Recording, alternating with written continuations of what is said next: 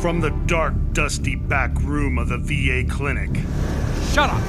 and the musty, dark corner of the local barber shop Shut up! and the sticky, filthy bar stool at the local American Legion. Shut up!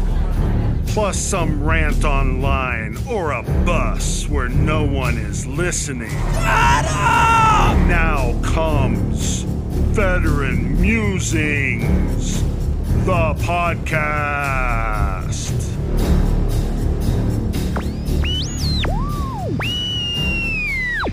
There's gotta be something else on. There we go. Okay, I think we're good now. Glad to hear it. So, how you doing, man? Good. How about you? Good, good. So, I understand that you've encountered a new veteran at the WHC who wants to come on the show and apparently talk about time travel. Yes. What do you say? Tell me this is intriguing. Yeah, I was. Uh, well, when he, I was giving him a tour yesterday. Uh, it's And he was like, I remember when this was nothing but fields and Apaches. no, it wasn't that, but actually, I did kind of, uh, and maybe it's a leftover from my old uh, law enforcement interrogative Right, days. right, But I did uh, try and get him to define time travel a little bit more. So I asked him like, uh, w- oh, actually, when I brought him into here and showed him this place and told him we do weekly podcasts here. Right, right. his eyes lit up because he wanted to do a podcast. It sounds like he wants to start his own podcast, Mm. All right. kind of a thing, which I think would be wonderful. Did you And- say what it was? What he wanted to talk Yeah, about? with the time travel thing, I asked him, I go, you mean like astral projection? And I just threw that out there to see if he uh, knew what the term was. Mm-hmm. Right. And yeah, without hesitation, he said, oh, no, no, it's not leaving your own body. He goes, I'm talking about traveling in physically time. transporting. Right. Doctor so I Who didn't type stuff. Right. I was thinking H.G. Wells time machine Yeah, right, right, stuff. right. That's all I know as far as time travel. So your guess is as good as mine, but uh, what the hell? You know, it's a new and interesting topic. Absolutely. Let's do it. I, you know, we had our meeting with the uh, veteran business owners last night. Oh, okay. We talked about them using the live stream and the podcast studio. And I told them, you know, I, anything you guys want to talk about, if it's business, if it's the hobbies that you Yeah. have, if it's your interest, like time travel, you know, Art Bell kind of stuff. Right. whatever it is because you know giving veterans a voice and be able to like share what they're passionate about or share what they're interested in i think that's good listening Yeah. and uh, it'll it'll also i think help for, for veterans that are dealing with dark times you Right. know. um, it gives them hope you know that there's Yep. you know, here's a bunch of veterans that uh, maybe have been through the same thing that i have but now there's something that they're excited about that gets them up in the morning Right. maybe there's hope for me. So we think it's a win-win. Yeah. And, uh, I agree. It's every time I've taken a veteran on a tour of our building here uh, and shown them the podcast room here and, of course, the live stream Mm-hmm. room across the hallway, all of them are impressed. I've never s- had a single one of them kind of look at it and go, oh, yeah, well, that's nice, but what the hell is that? they all, even the ones from different generations, uh, and uh, are- are not very internet or computer savvy, they see the value of it. Gotcha. Uh, and in particular, with the uh, video live stream, uh, I make it available by telling them, or giving them, a citing as an, an example of my interview I did with uh, a Marine in my Marine Corps League detachment, Jim Cohn, about uh, his battle at uh, Contien Con Tien. in Vietnam and all the um, audiovisual tools he had at his disposal to make that an outstanding interview. And the, the, the true lasting value of that interview was when uh, he, sh- he shared the link with his grandsons. Mm-hmm. and his grandsons finally uh, saw it and came back to him with uh, the statement finally, we know what you went through now in Vietnam. Right. Because they're the video generation.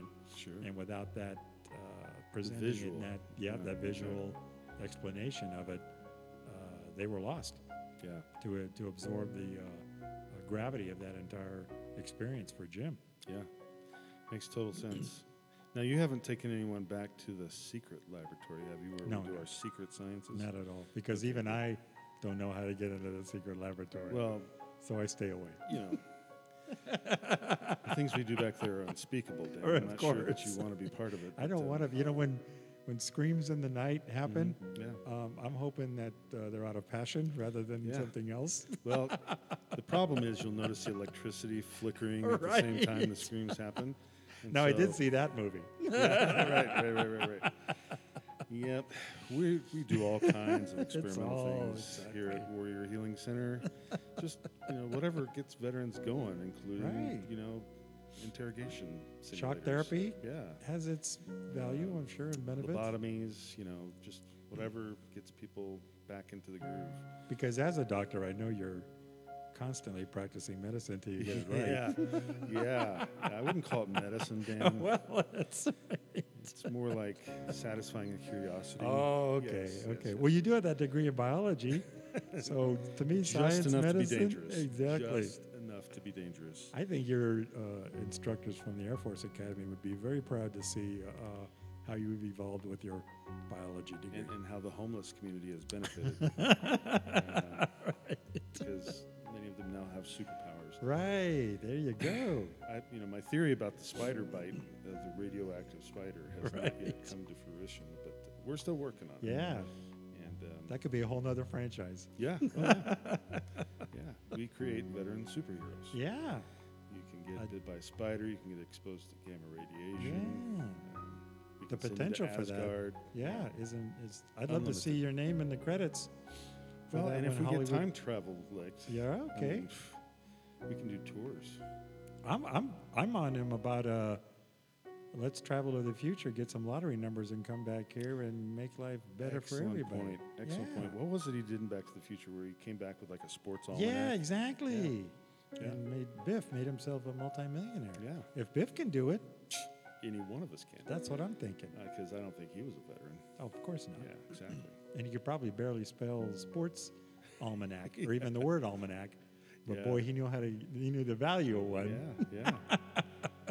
he uh, he knew how to play it. And you can't argue with his success. You know, it's just players respecting players. You know, That's right. talent respecting talent. You gotta- Gotta, Exactly. hand it to the guy. yes. So, what else is going on in the world that has you interested today? I mean, What else? Well, I was just I saw something, uh, just a headline, of course, because I don't get too terribly into it. But was there some huge fentanyl seizure or something like that? That was I don't know. uh, uh, in California? Yeah, I think it was half a million pounds or something, or some I don't know what they. I, No, it wasn't half a million pounds, but much it was, was it? it? was enough Sizable? to kill like every American Yeah. citizen. so why isn't this? And they let the two guys go. Of course. That was what was mind Yeah. numbing was okay, we caught these guys with all these fentanyl tabs. Which and is a chemical weapon, obviously. If it can Yeah. terminate that many people, does that not bump it up into a national threat uh, level? Dan, I'm no national security I know, expert, I but know. um, and you never play one if, on TV. if you think that that represents a national security threat, I'm willing to consider it. yeah, I mean, the ability to kill every American citizen. Yeah, yeah, yeah, I can Yeah. see that. hmm Yeah, they just let the guys go. And it, it goes along with, you know, the record fentanyl seizures yep, that they've had over the past years. and they continue to. yeah. At some point, you start to wonder who's fielding all of this? And what's their uh, ultimate goal? Yeah. It's Well, when they- obviously international because they're coming up from Mexico. right? They're making it down there. Yeah. So there's a And those are the, Mexican just the ones we element. hear about. Of course. I'm sure the Canadians are much more sophisticated in their evasion Yeah. tactics. Yeah. But uh, yeah, it makes me wonder when they let the guys go, Yeah. that makes me think, okay, are we doing this to ourselves? Is this another CIA Right. in, in South Central Los Angeles, Right. uh, 1980s, you know, scenario? Because guys like that, you, I mean, you're the law enforcement Yeah. professional, not me. But it seems to me, based upon my many years of watching Law and Order and uh, SVU, that that's the, normally the type of person you want to arrest and Yep. detain. Am I- Yeah. Uh, Am I wrong about that? That's absolutely correct. Yeah. Yeah. And we're uh, who has the power to go and release them like that when they're an obvious threat to, if they're traffickers, they're an obvious threat to the uh, public health?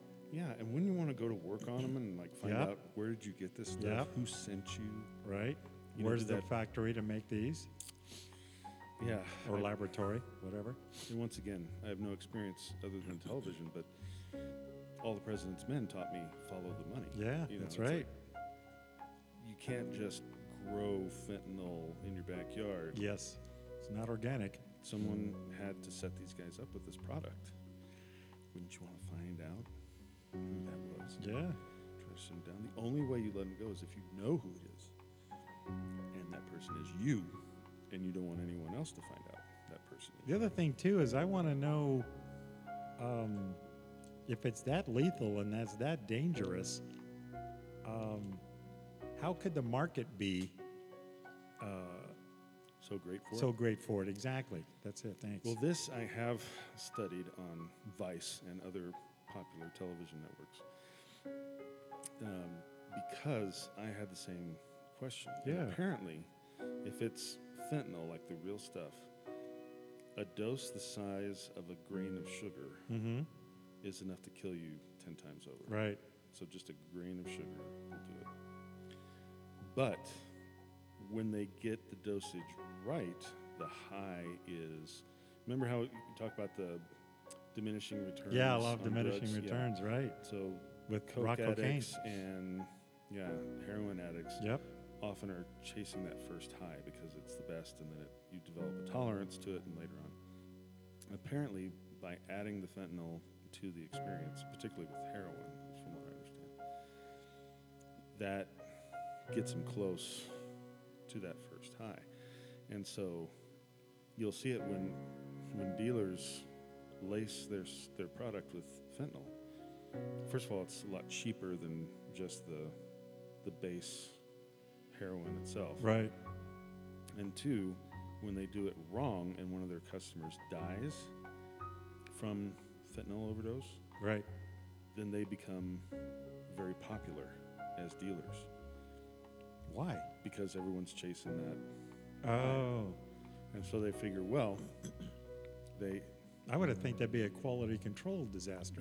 well, yeah, but I mean, put yourself. I know this is hard, But I'm not a put drug yourself in the addict. mind Yeah. of you know That's the who thing. we're talking about here, and and they think, well, okay, that's the one that died, so they'll dial back on their Yeah. recipe, Okay. They'll you make know. corrections. and so Yeah. another hundred or two hundred hits should be good. Get in while the getting's good, you know, type of thing. um, yeah, it's just Support your local drug dealer because uh, pretty soon he's going to get it, that recipe right. that's right, that's right, and you know, just like everybody else, drug addicts are looking for a good deal. Yeah. you know, they like to shop around. Yeah, yeah. with inflation these days. Oh, you know, yeah. every penny counts. So yeah, from what I understand, it is a a real commodity if you can get it right. Problem is, it's very easy to not get it right Yeah. because we're talking tiny trace amounts that will do you in. Incredible. But I mean, they're talking about like. Did you see the news about someone, some kid picking up a dollar bill or something like that off the ground and got contact exposure to fentanyl, and it made him like really sick. Yeah, I've seen the, the cop that passed out, that video. Yeah. When he was just uh, trying to book it in. Yeah. That's worse than my own personal experience with anything remotely close to that was PCP Yeah. in the 80s. And uh, I don't think it went- made it too much into the 90s, but 70s and 80s. I hear and- it's still big in Baltimore. yeah, I, I'm not surprised because There's some a cheap high. Yep. It used to be back in the 80s, it was more in the Hispanic communities. yep. The blacks did a few, a, a little bit of it, and their form of ingestion was they used to call them sherms. Yep. It was a particular brand of cigarette called a Sherman, Dip and it they would in- dip it in yep. there as a liquid. But I, I was working once with a coworker of mine, and we did a traffic stop, found some PCP in a vial, and some spilled on him, and he was a big guy, and we called. I called for backup, and we basically stripped his gun off of him and every weapon he had on him, Sure. and rushed him to the hospital to get treatment. And uh, he got treated and all the rest of that. And then my boss had me drive him home. Wow. I put all of his weapons and his gear and all that stuff in my locker because he couldn't even remember his locker combination. Wow. I just, you know, I got his uh, home address, took him home, and basically stayed with him a while just to ensure that uh, there was no lingering side effects and all that. But boy, it was a wake up sign, and I never forgot uh, that experience. Ne- Of course, neither did he. I bet. He wasn't too terribly thrilled about uh, investigating PCP anymore. Right, right. And in the 70s, when it first came out, LAB, LAPD was completely taken off guard by it and had, um, they had no expectation of it. They had no um, Awareness. procedures Yeah. or training on it whatsoever. So patrol cops were basically shooting uh, naked PCP um, addicts um, off of the top of um light poles. Because what they would do is they'd take off all their clothes because of uh, their internal temperature would rise to such a uh, great number. And then they'd want to, for some reason, they want to climb light poles. And many's the time LAPD got the call of uh, naked PCP suspect there now, only to arrive and see the guy up a light pole. And back then they had no Yeah. uh, tools or training on how to get him down from a light pole, so they did what they did back then and just said, well, let's just shoot him and we'll let gravity bring him down. And it was very successful. Gravity Things never were a lot failed. simpler in the 70s, yes, weren't they? gravity never failed LAPD Yeah. in that practice. And generally, how would they fare after the landing?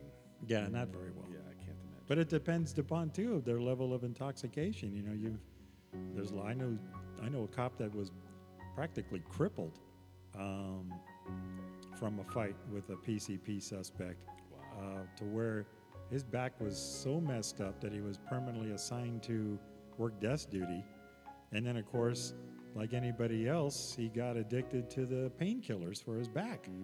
So LAPD, being that kinder and gentler and sympathetic law enforcement family organization that they are, filed felony charges on him for for being a drug addict and basically trying to solicit um, Vicodin, hydrocodone, Yeah. from uh, um, agreeable pharmacists. They finally found out. So it went to a preliminary hearing, and I found out the, the officer's name was Joe. He was actually a classmate of mine. I found out later on from him at his preliminary hearing, the Superior Court judge looked at all the evidence and said, What the hell is this? Not only threw the, uh, dismissed the charges against the officer, chastised LAPD, chastised the district attorney for even filing charges on obviously a sick man. Right. And why aren't you treating this uh, Who was police injured in the officer? line of duty, right? Yeah, exactly. This guy gets injured in the line of duty and is looking at a permanent crippling condition. And the only reason he didn't get a a, a medical pension was because uh, he was making more money working a 312 shift uh, at the desk and not having to do anything except answer phone calls and write reports. Right. So he was like, and I think too, he still was hung up in that, uh, um, uh, in his particular example, misguided desire to serve, especially for an organization that tried very, very hard to uh, put him in prison, Sure. you know, that kind of nonsense. But yeah, he did get the last word, and uh, um, the judge said, oh, hell no. And don't even come into my court trying to prosecute one of your own uh, that has a, a, a bona fide duty related uh, Right. sickness. Right. that is so bizarre. But yeah, so and that's what that's why when they make movies, and a buddy of mine was a there's a movie called Faster that I recommend people go see. It's kind of funny because Hollywood thinks that the only drugs that police officers can get addicted to are street drugs. So Faster was ridiculous because the plot was Billy Bob Thornton was a Bakersfield cop okay. in Bakersfield, California, a detective. But he was addicted to heroin. Well, my buddy uh, Brian was a technical advisor on that. Brian had like 20 plus years as a law enforcement and got that job through some people he knew. And he's when he f- uh, read the script, he's shaking his head. He went to the assistant director and goes, "Cops don't get addicted to heroin." Right. especially street level heroin and all that. Are you out of your goddamn mind? Who wrote this trash?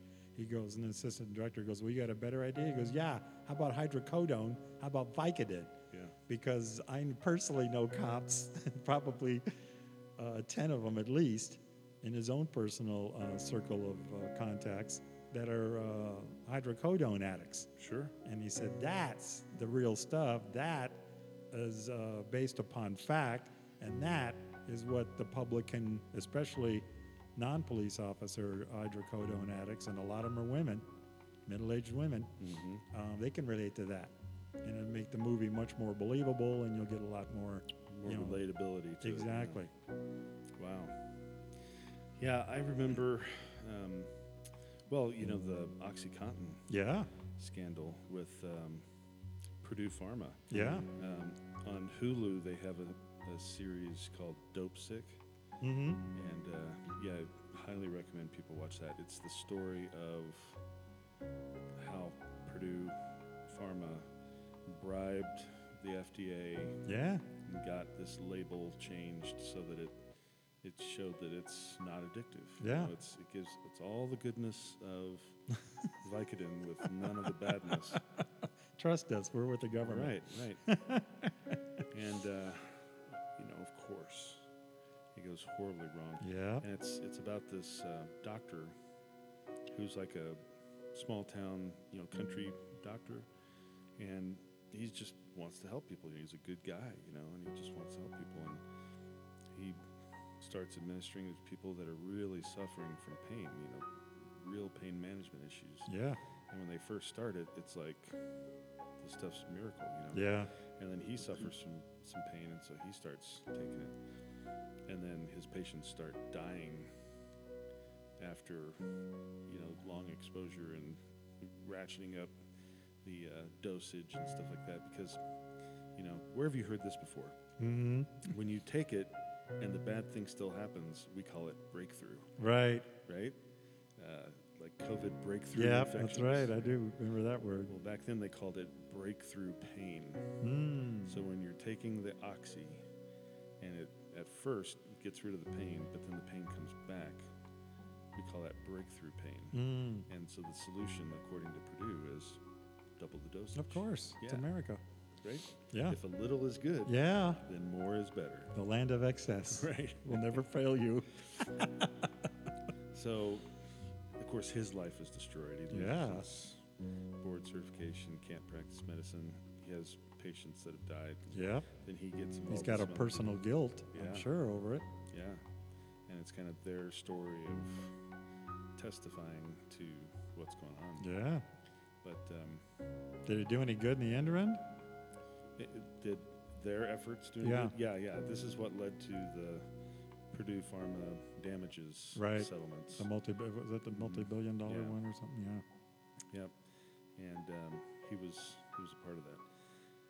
But it's still unimaginable that and this is something that the show really points out is that they don't bribe the FDA approval authorities while they're in office. Of course. But if they approve it, then they can quit their job at the FDA. and Right. Purdue Pharma will give them a gigantic job. Right. So it's not really a bribe if you Yeah. think about it, right? Yeah. And um, And, then, how- of course, and that's an old, a long time tradition yeah, yeah, of corruption yep. and ethics. It just, it really hurt a lot of people, killed a lot of people, Yeah. all for, you know, this skeezy Greed. corporation. Yeah. More corporate greed. Mm-hmm.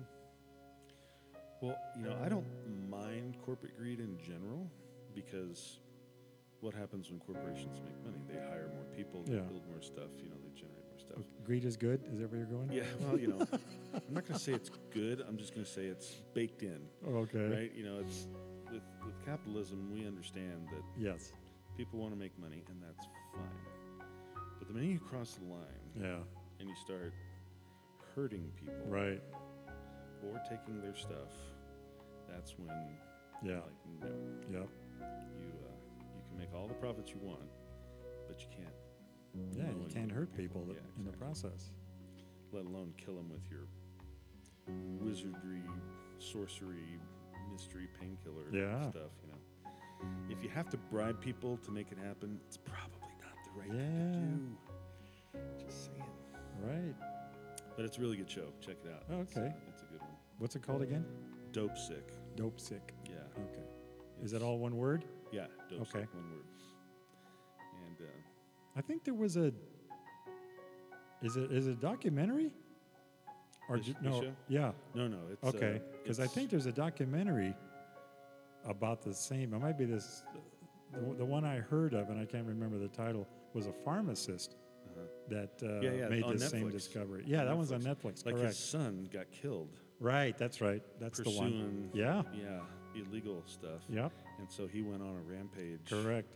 And yeah, I saw that one Yeah. too. Yeah, I can't. i- Is it called The Pharmacist? Or I think something? it is Yeah. called The Pharmacist. Yeah. Yeah, I haven't that seen one was it, really good. but it looks good. Yeah. Um, there's another one that I've just recently started watching that you might be interested called We Own the City. Yeah. Have you seen that one? No, but I've heard of the title. Yeah, it's on HBO, and uh, it's all about the gun task force in Baltimore Oh, uh, back when this, you know, became a, a scandal or something like that. I, mean, I haven't watched it all yet, so I'm still learning. But um, it. Did you ever see the TV show The Wire? yes. Yeah. Yeah, I liked it very much. It was very well done. Oh yeah. yeah. It reminds me a lot of the first and second seasons of Right. The Wire because they're doing lots of phone surveillance Yeah. and stuff like that. But um, it also brings up the question of, you know, what's the right thing to do with community policing?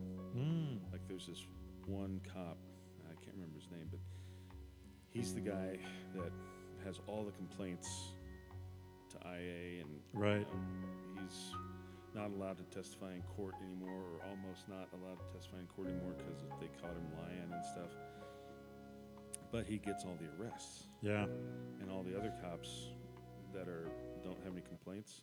They just sit in their patrol car and Yeah. you know, don't do anything. Yep. And it, And, and are praised by their department for it yeah, right. and promote it usually. yeah, right. Yeah. It brings up a, a great point. I mean, he's obviously a bad Yeah. bad dude. But it brings up that point of where's the line? you Yeah. know? Uh, there's got to be some happy medium between, you know, cracking skulls Yeah. just for the sake of cracking skulls Yep. versus just clocking in and watching Yeah. crime go on in front of you. So it's interesting, and they they use like a a cop who turns informant, Mm-hmm. and you listen to him talk to the investigators, and he's like, you know, are you crazy? Because they're like, well, why did you? Why'd you go along with this stuff? You know, because they're all covering for each other. Yeah. and, you know, stuff like that. And they're working closely with one set of gangsters to take out another set of gangsters. And he's telling them how all this works, and they're like, how, how did you get along with this? I mean, didn't you have a problem with this? And he's like, Are you crazy? What choice do I have? I Yeah. mean, if you go against these guys, Yeah. you're ostracized and you're out Right. of there. Um, everybody's got to make a choice. you know? Yeah. And when this is the way it is, this is the way it is. So I thought you might be interested. Yeah.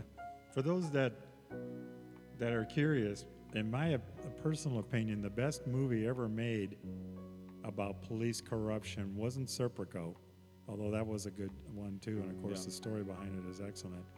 But there was one made called The Prince of the City Uh-huh, yeah. uh, with Treat Williams uh, starred in it. That one I read the book about, and that one uh, they the uh, plot of the movie brought up some very very interesting uh, questions on urban policing and uh, versus constitutional rights for suspects, and how do you really expect uh, officers to behave themselves and uh, try and make a difference in the drug scourge Right. of uh, New York City in the 70s. Right. Um, and it was very, very well done. It's still, I don't think I've seen anything since then that has come up to that kind of caliber. Wow. Not just in acting, too, because the actors that were in it were phenomenal. And it'll, you'll, anybody that watches them will recognize that a lot of them that are in it went on to uh, Bigger and uh, better. bigger and better uh, roles. But but basically just uh, um, the feds versus NYPD Right. you know, and how one officer was just like Serpico. Uh, one officer was just so fed up with the corruption, he couldn't stomach it anymore, and all the trials and tribulations he went through, just like uh, Frank Serpico, Right. to try and uh, change the system. Right. Yeah, I loved Serpico, and, and one of the things I in particular love about Serpico is that it it gives you a window into what New York was like in the '70s. Yeah. You know, almost unrecognizable from today Yes. in terms of how people lived. Yeah. What the streets were like. Yeah. I mean, just it's amazing how far that city has come Yeah. and how far racial relations have come. Mm-hmm. I mean, it's it, it's an ugly, ugly scene. Yeah. It was a mess in the '70s. Yeah. There was a, a documentary I think that's uh, on Netflix too. I think oh, oh, called Fear City Okay. Yeah. I when saw they that. talk about the mafia's control over uh, New York City in the '70s, and it is a phenomenal uh, documentary. Yeah, Very very well done. I remember seeing that one. Too. Yeah, that was very very good. Well, it's it's interesting now, in particular, because you have this new mayor in New York Mm-hmm. who has a lot of interesting ideas about policing. Yeah. And um, I don't know. What are your thoughts? You know, like the stop and frisk stuff. uh, Yeah. What do you think? It's that everything is cyclical, you know, and I tell people now that at 61 years of age, I've seen the cycles come. And those people that uh, preach the gloom and doom now, I tell them, relax. Um, every, we're just in a cycle right now, maybe at the bottom of a cycle, uh, depending upon what uh, everyone's personal interpretation and opinion of a cycle is good, bad, or uh, moderate. But uh, yeah, it, uh, once again, when it gets to uh, the point um, where people, uh, where out, outright savagery happens, or like in, I saw a stat the other day, it said LA's homicide rate now is the highest it's been since probably I was a police officer, you Yeah. know, uh, quite a lot of years ago. And uh, that's what you get. You know, you, you reap what you sow, and you wanted to defund the police. Uh, you wanted to put officers out on the street that have zero proactive skills. There's probably Well, two in L- in generations LA, now. They also had the district attorney that was Correct. Mr. Soft on Crime. Right. You know, shoplifting under a thousand dollars Right. was not a crime. Yeah. And like Walgreens and CVS are having to close Yeah. all their stores and stuff. So with New York, yeah, I expected too that uh, once again that's a cycle Mm-hmm. that'll go through until people say enough is enough, Right. you know, and demand change from their elected leaders. Yeah. and then they're going to have to uh, the the uh, getting back to L.A. The uh, county sheriff, uh, a guy named Villanueva, Mm-hmm. Yeah, he's yeah. he's running into a lot of heat and hostility from his county supervisors, and I laugh because. The reason he can uh, take the stance that he does is because he's an elected official Right. you know, his, uh, so he doesn't really answer to the LA County supervisors, and he's made that known to him in no uncertain terms. Right. And that's uh, why he's really shined now um, as far as his opinion on Yeah. the future of law enforcement in LA County and how he trains his deputies and how he tells his uh, deputies to operate and react Yeah. Yeah, no doubt. It's uh, versus LAPD, who's uh, that's what I was gonna say. Yeah. I remember Chief Moore is a he's a he's a pathetic uh, political uh, prostitute. You know, he does whatever uh, the police commission and the uh, LA City Council tell him to do. and uh, the sheriff is constantly running into problems with LAPD. Yep, exactly. Uh, I remember seeing that. And um, apparently, this sheriff's predecessor Right. was a real piece of work Yeah, along the same lines as LAPD's. Right. leadership. And so he was elected with a mandate yep, to, to turn it around. yeah, And it's gotten nothing but resistance out of the city. yep. So, That's just one reason why uh, I don't live in a big city anymore. yeah, right. you know, and happily uh, so. All Yeah. I got to worry about where I live at is uh, uh, and that's not really a worry, but uh, just notice is the daily arrests for uh, human trafficking that are occurring on Mm, you uh, know. Mm. the roadways near my house.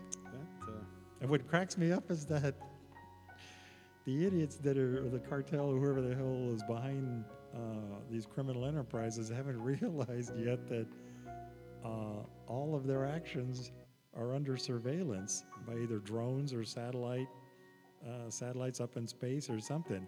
Um, our local sheriff's department is not batting a thousand because they're so well trained in uh, spotting uh, profiles of uh, human traffickers. They're being told which vehicle has illegal aliens in it. Right. So it's kind of like shooting fish in a barrel. You don't have to be Dick Tracy Right. to conduct a real in-depth investigation. You just go track that vehicle down. right. Well, You know, turn your siren on and pull it over. But even at that, I mean, the cartel is just throwing crazy resources. Oh, yeah. into compromising the border. Oh, of just south course. Here. And Because they got it. yeah. I Yeah. mean, uh, what do you think about Carrie Lake? She's running for Arizona governor this year, and um, she makes a big uh, platform point that her first act as governor will be to sign a declaration that the state of Arizona is under invasion Yeah. and we'll call up the Arizona Guard. Yeah. to- Once again, it's been done before.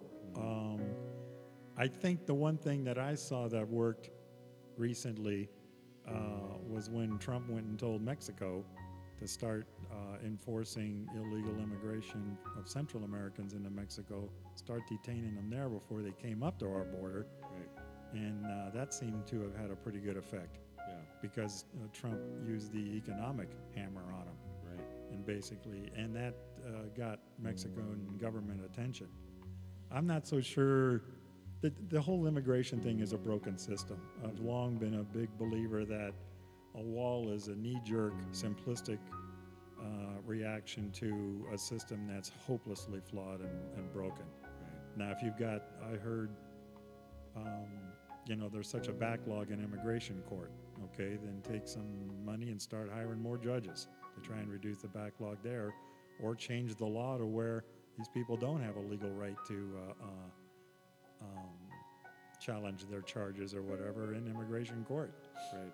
You grab them, you get them, and you ship them back. But once again, it's uh, that may be too simplistic uh, um, a solution too for a short-term um, fix for a long-term broken system.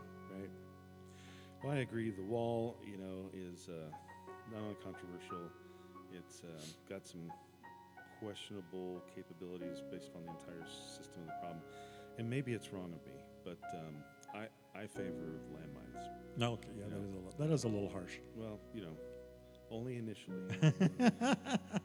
After people get the hang of it, What it's going to be like fentanyl deaths? Only uh, you know, once a few die, then the others are going to uh, receive this epiphany and Right. And you turn can to the- air to deliver the them. light. You know, we have Air, Air Force cluster bomb units that can mine large, large areas. Well, then you agree with that. I- We've had this discussion before. My buddy, who's the retired cop, had, had this great idea of invading Mexico, yeah. u- using all of our uh, military resources to wipe out the cartels with our military power. And then the way, and then we'll, the next thing we do is install Donald Duck as the president of Mexico because who cares? A puppet's a puppet. Right. And but uh, the pièce de résistance to the whole uh, theory is uh, you start building factories down there and put Mexicans and illegal Central Americans to work uh, in Mexico, and that's how you sell it to the people. Mm-hmm. That it's a benevolent inve- in- invasion on our part, and based upon our long history of benevolent invasions, you can trust us. That's right. We're here to win your hearts and minds and fill up your wallets. Well, as it stands, we do have a pretty good track record of invading Mexico when it comes to That's the, true, you know, yeah. humanitarian. The Marines invaded Veracruz. They were on the Yucatan Yep. Peninsula, and until the Marines got there, they had never had sanitation services. They Yeah. had never had sewer services, and the Marines, you know, helped them out with those problems. So um, God bless them. maybe there's something to that. Maybe we could actually put Biden in charge of Mexico. There you go. You You know? can't. I, you know, there's a man that's perfect for the job because he can't screw it up any more than it already is. Exactly. Is it Biden proof? Is Mexico Biden proof? Mexico might just be That could be our next podcast. place, right? well, and if not Biden, then Kamala can definitely. Yeah, there you go. Both of them. Because she was, you know, AG in California, which is Yeah. practically Mexico. Yeah, exactly. So There's, there's more Mexicans in California than there are in Mexico. that's right. That's right. so I'm sure she'd be up to the job. They're both geniuses. I mean, that's why they wouldn't have been elected. Well, it's about the importance of the passage of time Right. because no one can pass along the importance of the passage of time more than the passage of time. Right. So Right. you gotta Right. Right. think about it that way. Yeah. In 50 years as a politician, there's wisdom there. And where it's at, I have no idea, but In there's his back wisdom pocket. there. yeah. It's on that little card they give him. You know, it says, "You enter the room. You sit down. yeah. Take Exactly. your seat."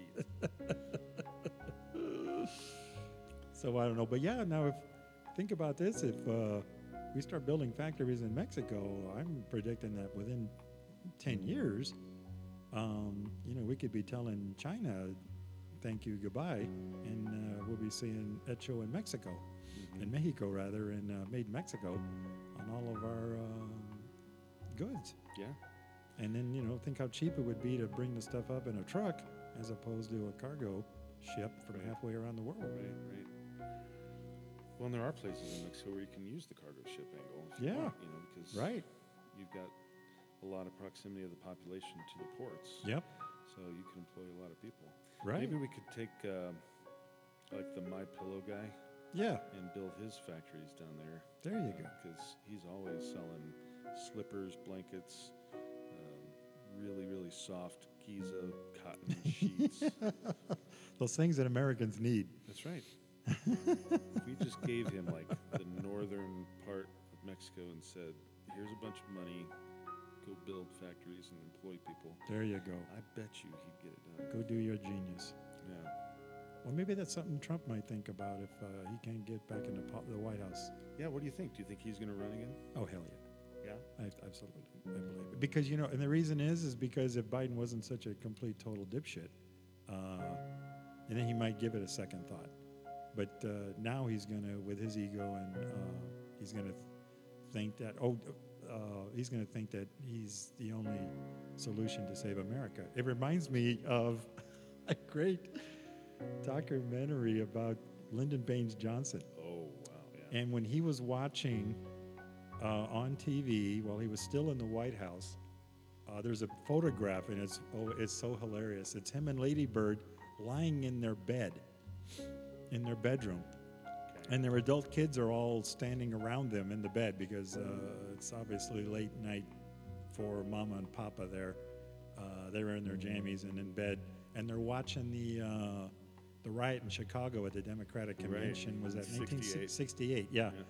So I guess LBJ was watching that with uh, the family in the, The in the whole Oval world's Office, watching. The right? whole world's the whole world watching. was watching. Yes.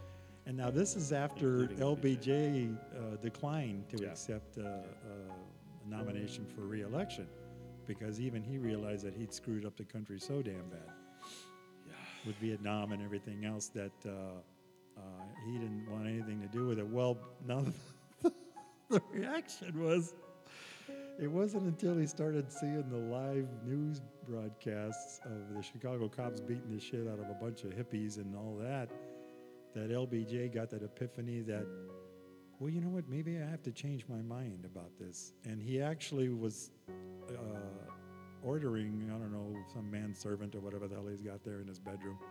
Certainly not Lady Bird Johnson, that's not her job.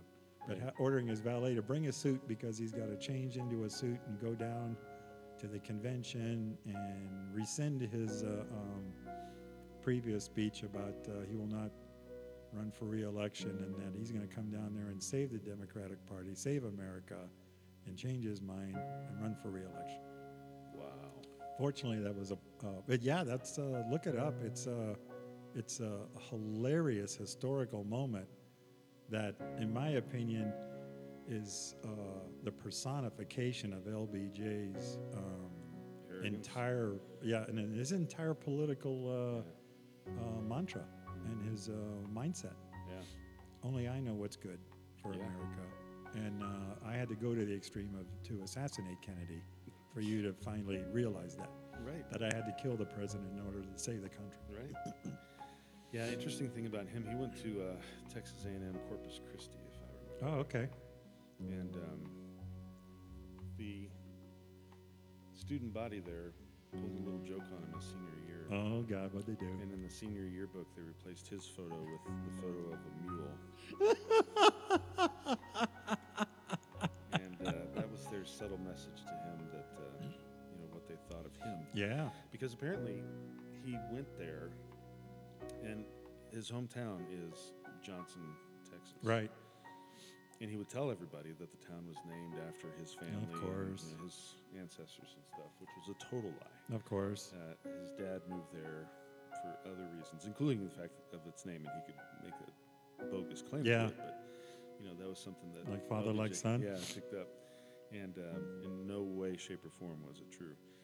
But he got there, and um, immediately went over to the university president's house and started washing his car and didn't charge anything. Just, hey, sir, I'm here to take care of your stuff. And ingratiated himself Yeah. to the president.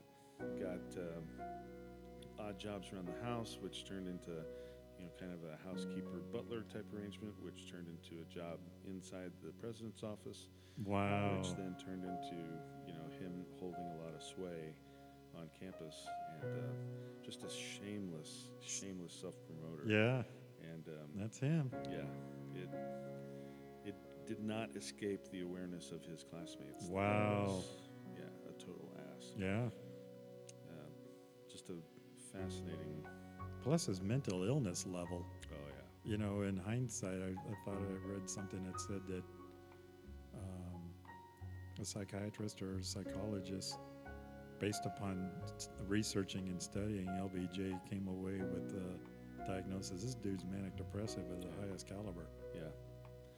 Yep, no doubt. I- commander I mean, and crazy.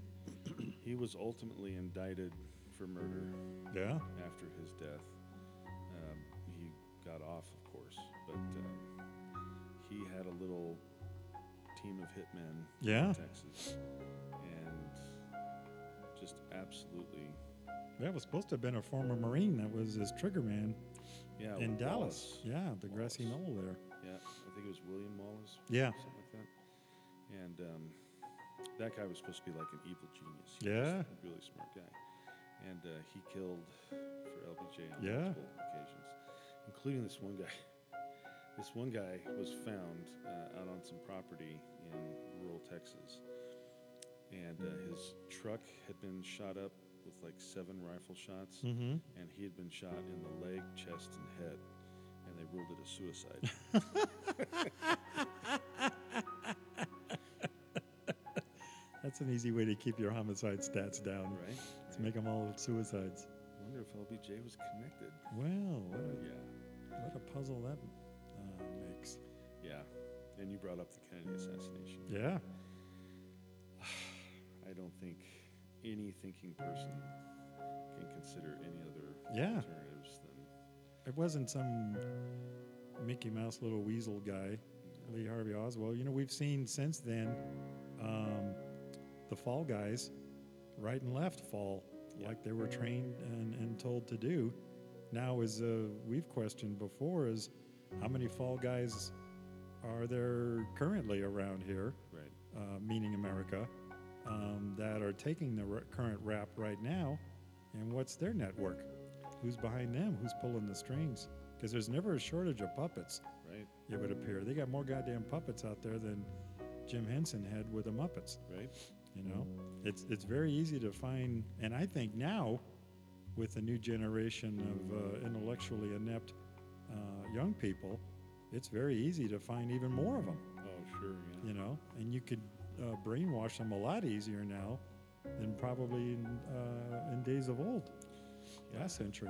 There's a lot of brainwashing going on. Yeah, Uh, on on all sides. You- Yes. Whether you're talking the the Q movement on Right. the Trump side, or whether you're talking, you know, I've mentioned before. I think a lot of these school shootings Yeah. are total setups. Yep. You know, the, That those need to be thoroughly investigated. As to uh, yeah, we were talking about one before. How does a what an 18 year old kid get a freaking rifle? 10 grand worth of 10 grand, ammunition, yeah. firearms. How does he get that? yeah. Yeah.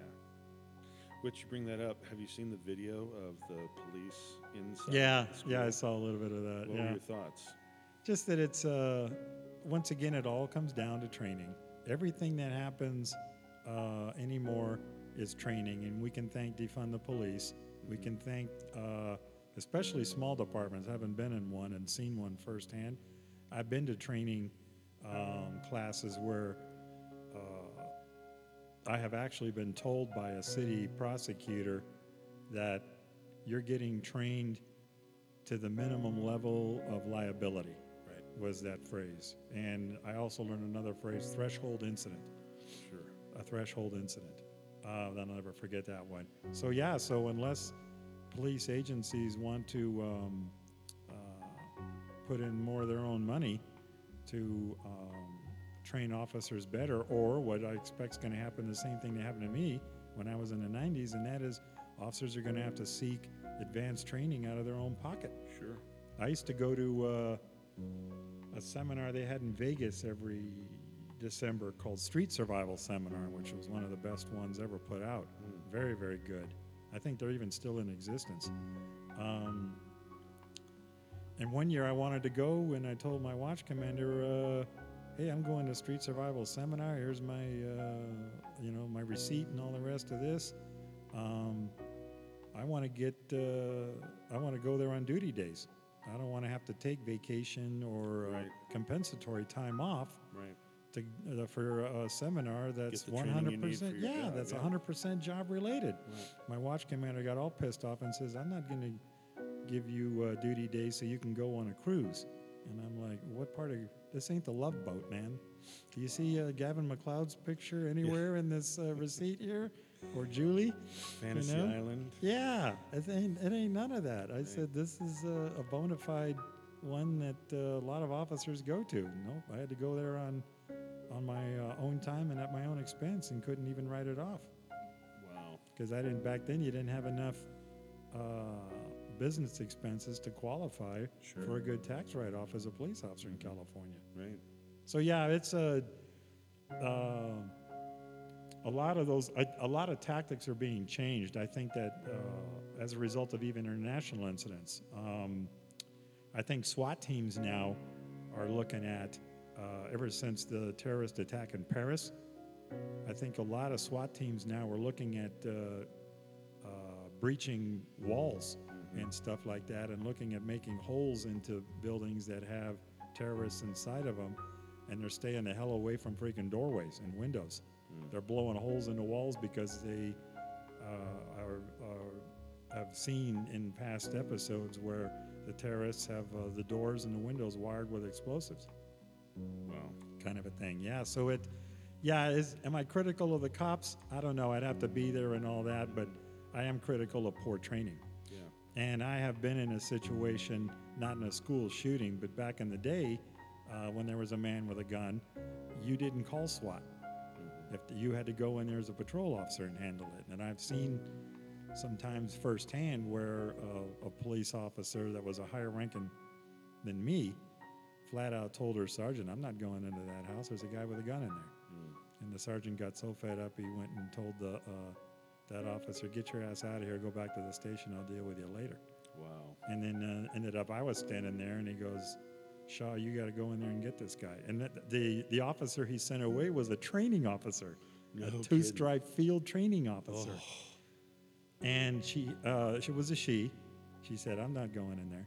And uh, she had a rookie with her, so the rookie officer was female as well. She turns to the sergeant and says, "Look, just because my training officer is a coward doesn't mean I am." Right. I'll go in there and handle the call because I got uh, assigned the call, but uh, I can't go in there by myself. Sure. When I heard her say that, I go, I'll take her in. And the sergeant says, okay. So me and her devised a plan, and I got some other officers. Um, we distracted the guy at the front door, and then me and the rookie snuck in the back. We got inside before this guy even knew we were there. We jumped him, knocked him down to the ground, disarmed him, uh, handcuffed them, took them away, no problems. You know, nobody got hurt, nobody got shot Just and like you killed. see in the movies. Exactly, and more importantly, just like you're trained to do, Yes, yes. and like you, and you've done lots of times based upon training and experience. Mm-hmm. They have to go hand in hand. Right. Um, but getting back to Uvalde, they don't have it in these small departments. Yeah. I'm surprised, and I'm still shocked that uh, their school district Mm. even had a police department. Yeah. You know, with a name like Uvalde, where the hell they get money for that? Right.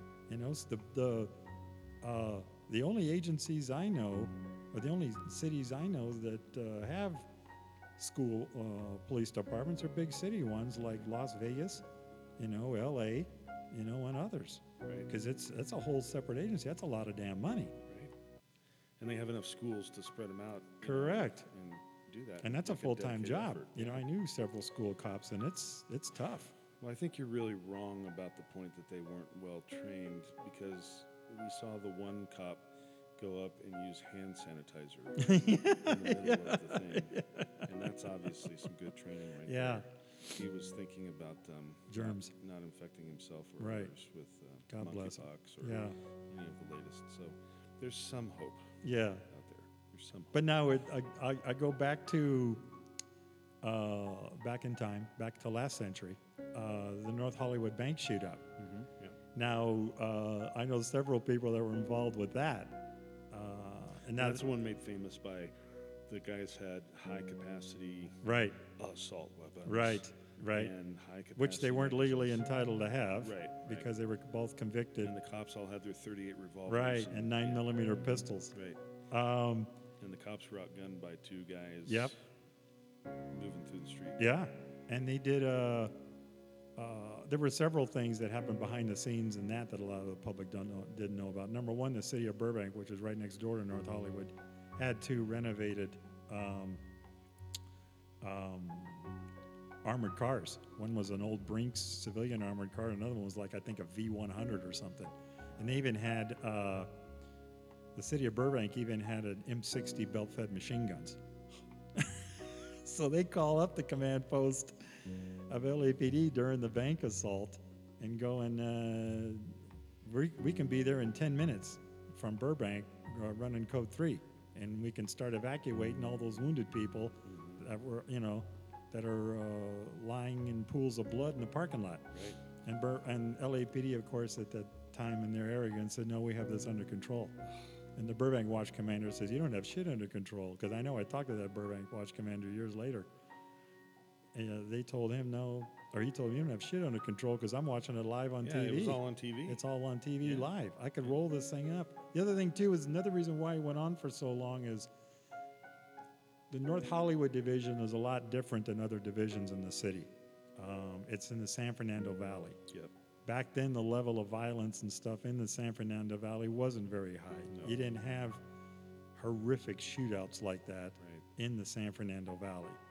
S- Now, other officers from other divisions in LAPD um, who were armed the same way as their brother and sister officers in North Hollywood uh, wouldn't have allowed that thing to go on like that. Right. They would have uh, used other tactics and once and more militaristic tactics Right. um, especially s- given at that time when a lot of officers were military veterans. Yeah. Well, I remember that TV show from the 70s, SWAT, Yeah, where they all had M16s. yeah, Riot shotguns. Yeah. And street sweepers. And they were all former military. yeah. Well, now to this day, as a result of the Great North Hollywood Bank shootout, you cannot find any North Hollywood officer that has less than probably four magazines for their uh, duty pistol. Wow. They're carrying at least four on their belt, and they probably They, and they the ones upgraded to like a 40 Smith and Wesson or something. to- Yeah, they've got a 40 cal, um, and it's uh, but they've got they're carrying even extra magazines and uh, ankle holsters. They are not going to be outgunned anymore. and of course, then E, LA, LAPD also realized that they're going to have to have officers that have AR-15s, Yeah. you know, and rifle training. Yeah. Even uh, even back then, Burbank had shotguns um, that were they were Mossberg 790s Okay. and they were actually cut down. They had like 16 inch barrels, and not because of any tactical reason, but was mainly because so they could fit in the police cars Right. in a vertical rack. But the the firearms instructor for the city of for the Burbank Police Department um, uh, removed double odd buck. He was not a fan of double odd buck. He never liked double odd buck. He said, based upon his research and studies and all that, double odd buck is unreliable because it flies everywhere. So he is the, he's the king of slug loads. He loves a good slug load. Wow. So every single shotgun in the city of Burbank Police Department's inventory has a one inch slug. Now, if that, if they had rolled up, if the city of Burbank had rolled up with those and the uh, armored cars, which, by the way, the armored cars for the city of Burbank would have rolled up with probably the M60 machine gun because they got a cupola for it. They could put it on their V100, just pop it right in there. That had ended it right there. They had uh, uh, converted MP5s to shoot 40 caliber, Okay. and all the shotguns are slug loads. They, you hit one of those guys Yeah, uh, I in- would have in- punctured that arm in real fast. Exactly, exactly. If not, it's the impact alone from a uh, one ounce uh, uh, lead slug make in you the cry chest is to your going to, mama. yeah, you're going to fall on the ground, probably be rendered unconscious. Now you're a static target, and you can start walking pistol rounds into their heads. Right. And Right. that's the end of the story. Yeah. But it was LAPD that day got their ass handed to them, and it hadn't. It's only through divine intervention nobody, no good guy- guys died. But it wasn't for lack of trying. Yeah. No, I remember when that happened. It was like, so maybe we ought to ditch revolvers. Yeah, yeah. It was crazy, Yeah. but yeah, but that's what. But so, yeah, when a lot of these, what's the latest shooting too, where some uh, young black man got murdered by police again, but uh, they said he got shot 90 times or something like that in some pursuit. Yeah.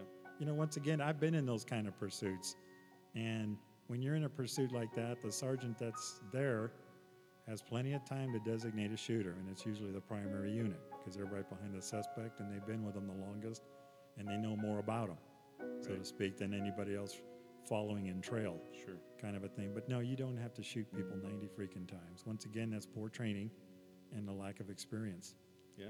uh, by that particular agency. If you have a designated shooter, you don't need 90 rounds. Yeah.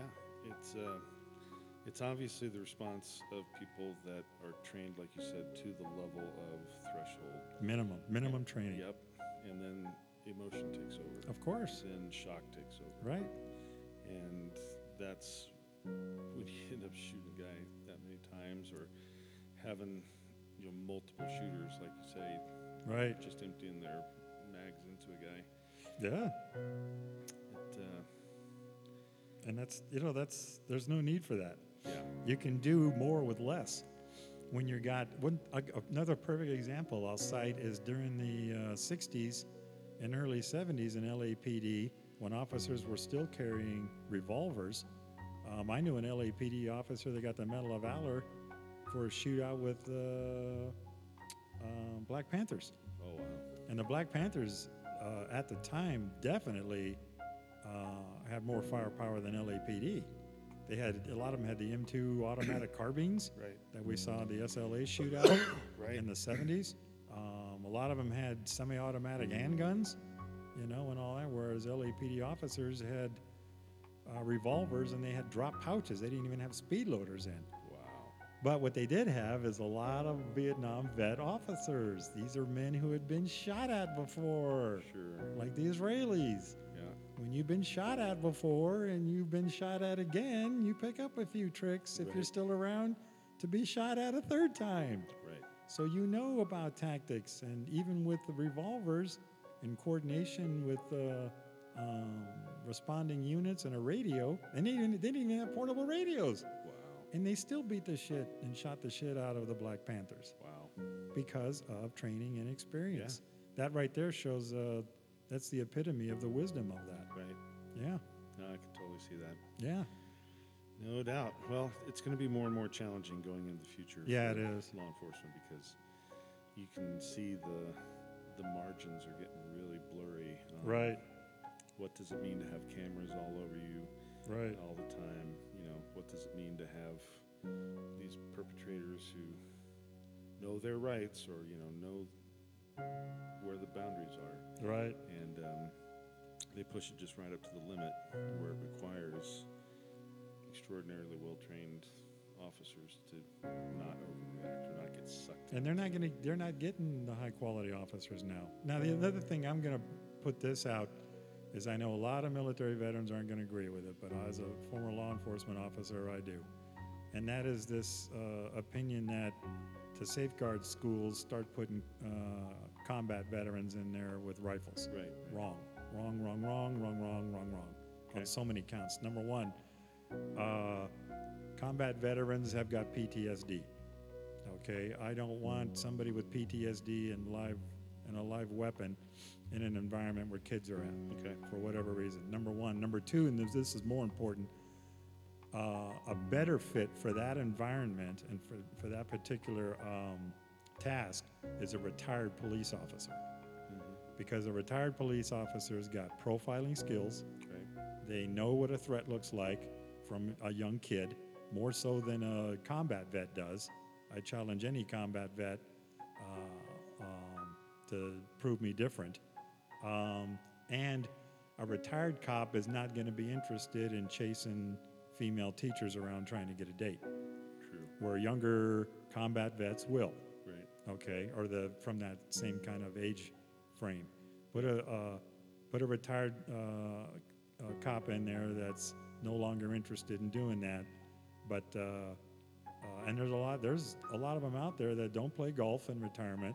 They're not interested in sitting around at home watching TV. Um, they want to do something to still serve Right. you know so there you go there's a capacity there where uh, and um, of course with some um, extreme vet vetting on the part of the school district you could get a retired cop to probably do it for free Right. you know Yeah. and that's to me I, I have more faith in that than i do in uh, private security number one and certainly putting a combat vet in there i don't think that that's a good fit i really don't Well, I'm going to try to get you to expand your thinking here. Mm-hmm. You don't actually have to arm the veterans. You just make them have big beards and wear grunt style t shirts and 5'11 khaki pants right with their old boots and then just put up signs that say, be on the lookout for angry veterans with PTSD. They're armed and yeah dangerous okay and uh, you know just have the veterans hang out you know maybe sit at a desk or something if there's a bunch of those guys hanging out the bad guys won't even know Yeah. what they have but they'll see the They'll signs. and they'll expect them to be armed, Exactly. especially if it's in a state where open carry exists. right and then uh, if they do try to come in the veterans will quickly kill them you know Yeah. with their whatever they bring maybe it's um, dental floss Yeah, maybe it's uh, broken glass you know. right. They'll, they'll quickly subdue the attacker and then turn his own weapons Yeah. on the attacker. I, I think there's I think that's cheaper. You know what? And I would agree that let's at least give that a try. You got nothing to lose. Um, when I was a kid going to junior high in L.A., the most effective method that I saw was a school resources officer, but you've got to put the right school resources officer in there. Right. Now, I would uh, argue in the 21st century, with the decline of uh, the family unit and the lack of fathers uh, um, in the average family, that your best overall tool for trying to prevent this is to get a male school resources officer in there who has kids of his own and knows how to relate to kids because I had one. Uh, I didn't have a father in my life at that time. Um, and this guy's name is Chris Topolovich. He was a wonderful sc- uh, school resources officer. He played basketball with the kids uh, during lunchtime and all the rest of that. And a lot of kids, myself included, um, could go to him with any kind of questions. And it wouldn't have to be law enforcement related, of course, at all. It'd be stuff at home. And Chris uh, You'd be able would to tell say, him, Officer Spikolovich or whatever. his Yeah. name is, What is a woman? And he would say, Do I look like a biologist? yeah, you got to take that to your teacher. Yeah, I have no. But I idea can what handle you're other talking stuff, about. yeah. Woman, man, whatever. Get out of my face, kid. But if you get a you get a school resources officer that's personable, and once again, you've got to be very selective. I've seen law enforcement agency put bachelor officers who can't stand kids into the uh, uh, a detail or an assignment as being a school resources officer, and that's the worst thing you could do. I saw one that was so bad, even the school teachers told the department, "Get this guy out of here. He's a freaking joke." The kids are laughing at him. No, so that's the extreme, of course. yeah, yeah, yeah. But get one in there that's personable, social, and can relate to the. Um, to the dweebs and the uh, the kids that uh, have got the poor self-esteem, and more importantly, fit a psychological profile of a potential shooter. Right. Right. Get them, get this school resources officer in there, and see if he uh, can make a, a difference. yeah. Now, does it have to be a man? Yeah, I think so. I don't think a female officer could really do that. I don't know. Maybe that's kind of a misogynistic, sexist. Yeah, you're a total opinion on my- sexist. Dan. Totally. You don't do that. I mean, come on, you're a cop. That's right. It What goes am I going to without saying. do? Yeah. Just teasing. No, Yeah. I, I think those are valid points in terms of the requirements. So carefully defining requirement, and I'm not even sure that the same requirements hold true for the same, you know, for different communities or different locations because some places you're going to have certain considerations. Yeah. Other places they're going to have different. And and culture too. You got you got uh, you got to look at the demographics of the school. right. You know That's which what I mean. culture's dominant in that. Uh, you know if you got a, I guarantee you, if you got a school that's predominantly Hispanic, uh, a male Latin school resources officer is going to be a gold mine in that place. Right. He's going to be very very valuable, Right. and he can go. He can, um, without very much difficulty, he can create his own network of uh, informants in that place that will let him know, because kids will tell him stuff. They will be honest with him if he shows them even a modicum of attention and affection. Yeah. That's all they want. That's it. It's not, you know, this is not rocket science. You know, we shouldn't have to go and uh, hire the RAND Corporation if they're still in existence to make a, a feasibility study on this. Because General Allen just got fired from there. Did he? Oh, wow. What did he do? I missed that one. Oh, he uh, forgot to fill out his uh, foreign agency uh, declaration form for working with Qatar. Oh, okay. That's easy. If you can't pronounce it, how can you? You can't remember expect it? generals You to can't do all the expect Peter. paperwork. Right? Come Exactly. on. He's supposed. His aide de camp was supposed to do that. Exactly. Man's had an aide de camp for like 20 years. Yeah. Well, those Do you old think habits he are does hard to his own break. Taxes? Do you think he Yeah. irons his own shirts? What- Yeah. what do you Hell think? no. He doesn't even drive his own He car. doesn't probably. Yeah. Man Where was has his manservant? See, once again, guys like this should be issued manservants by the DOD until their last dying breath. Right.